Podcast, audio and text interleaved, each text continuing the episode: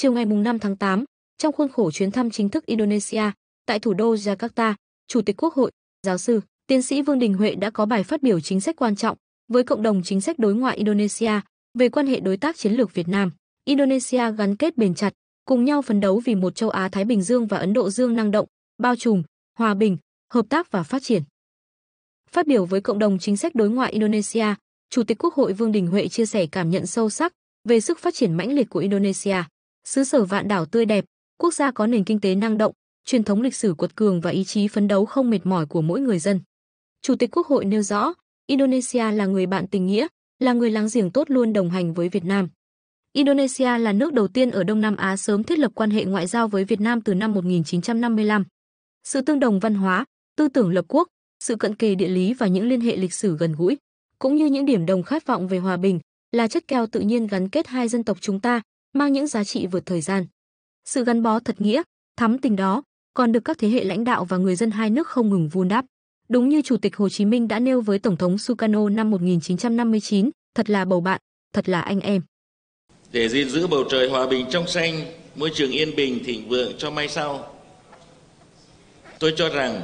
mọi quốc gia cần chung tay xây dựng một cấu trúc hợp tác khu vực bao trùm, bền vững, kết nối về chính trị, an ninh, kinh tế thương mại, văn hóa xã hội và giao lưu nhân dân, đề cao ứng xử dựa trên hiến trương Liên Hợp Quốc và luật pháp quốc tế. Điều này là phù hợp với tinh thần hội nghị băng đông 1955. Việt Nam và Indonesia đã cùng nhau thắp sáng ngọn đuốc đấu tranh về độc lập tự do bình đẳng ở băng đông Ngày nay, ngọn đuốc ấy và tinh thần băng đông cao quý đó vẫn soi sáng cho tất cả chúng ta trên hành trình phát triển. Về ASEAN, trải qua gần 6 thập niên hình thành và phát triển, ASEAN chưa bao giờ ở vị thế tốt như hiện nay, nhưng cũng chưa bao giờ phải đối mặt với nhiều thách thức như hiện nay. Cho rằng ASEAN cần định vị lại mình, khởi tạo ý tưởng, khơi dậy tự cường, khơi thông nguồn lực cho phát triển cộng đồng. Chủ tịch Quốc hội đề nghị lấy ba thống nhất làm gốc bền, dễ chắc cho các hành động linh hoạt sáng tạo của ASEAN. Biến đổi thống nhất trong giữ vững nguyên tắc thể hiện ở việc giữ vững cân bằng chiến lược trong quan hệ giữa ASEAN và các đối tác. Theo đó, một ASEAN tầm vóc phải kiên trì bảo đảm nguyên tắc độc lập tự chủ, không chấp nhận để ASEAN trở thành công cụ cho bất cứ sự đối đầu và chia rẽ nào. Thống nhất trong duy trì đồng thuận thể hiện ở việc ASEAN duy trì đồng thuận trong các vấn đề an ninh phát triển quan trọng của khu vực,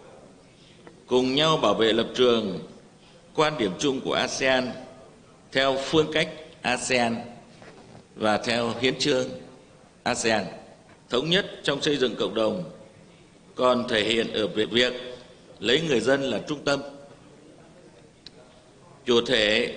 và là vừa vừa là mục tiêu vừa là động lực của tiến trình xây dựng cộng đồng. Chúng ta cần thúc đẩy kết nối về thể chế, hạ tầng và con người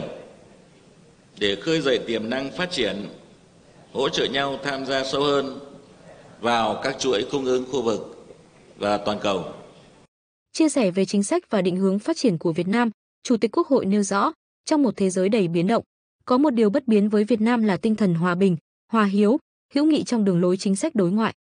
Việt Nam kiên trì đường lối đối ngoại độc lập, tự chủ, đa phương hóa, đa dạng hóa, là bạn, là đối tác tin cậy và thành viên có trách nhiệm trong cộng đồng quốc tế, chủ động, tích cực hội nhập quốc tế toàn diện, sâu rộng và có hiệu quả.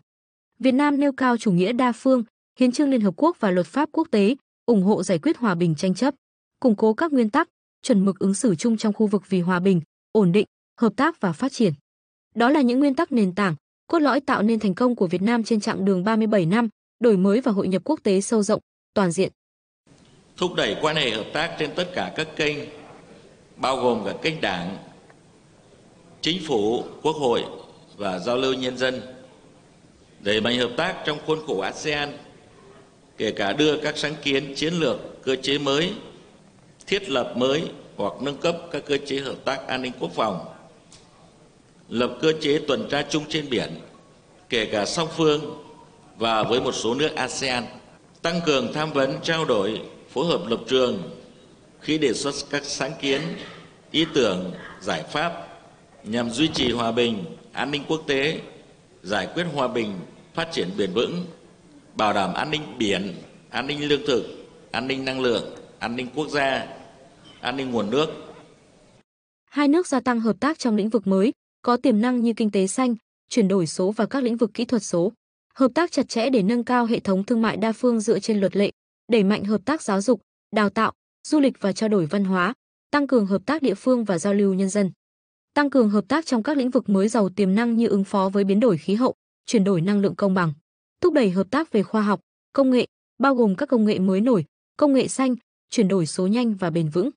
Đặc biệt, cơ quan lập pháp hai nước cần tăng cường hơn nữa hợp tác trong đối ngoại nghị viện, trao đổi các kinh nghiệm về lập pháp và giám sát, tiến tới ký kết các chương trình, thỏa thuận hợp tác cụ thể, tạo khuôn khổ cho những bước tiến mới của hợp tác trong tương lai. Thay cho lời kết, tôi muốn mượn hình ảnh loài chim thiên đường Winson của Indonesia, được mệnh danh là loài chim thiên đường đẹp nhất thế giới. Và chim lạc của Việt Nam là loài chim trong truyền thuyết của người Việt cổ được tìm thấy trên trống đồng Đông Sơn. Hai loài chim này vươn cánh bay cao như biểu tượng cho ước muốn chinh phục bầu trời, đại diện cho khát vọng, khí thế và niềm tin mãnh liệt của chúng ta đưa quan hệ đối tác chiến lược Việt Nam Indonesia lên một tầm cao mới đóng góp xây dựng một châu Á Thái Bình Dương và Ấn Độ Dương năng động, bao trùm, hòa bình, hợp tác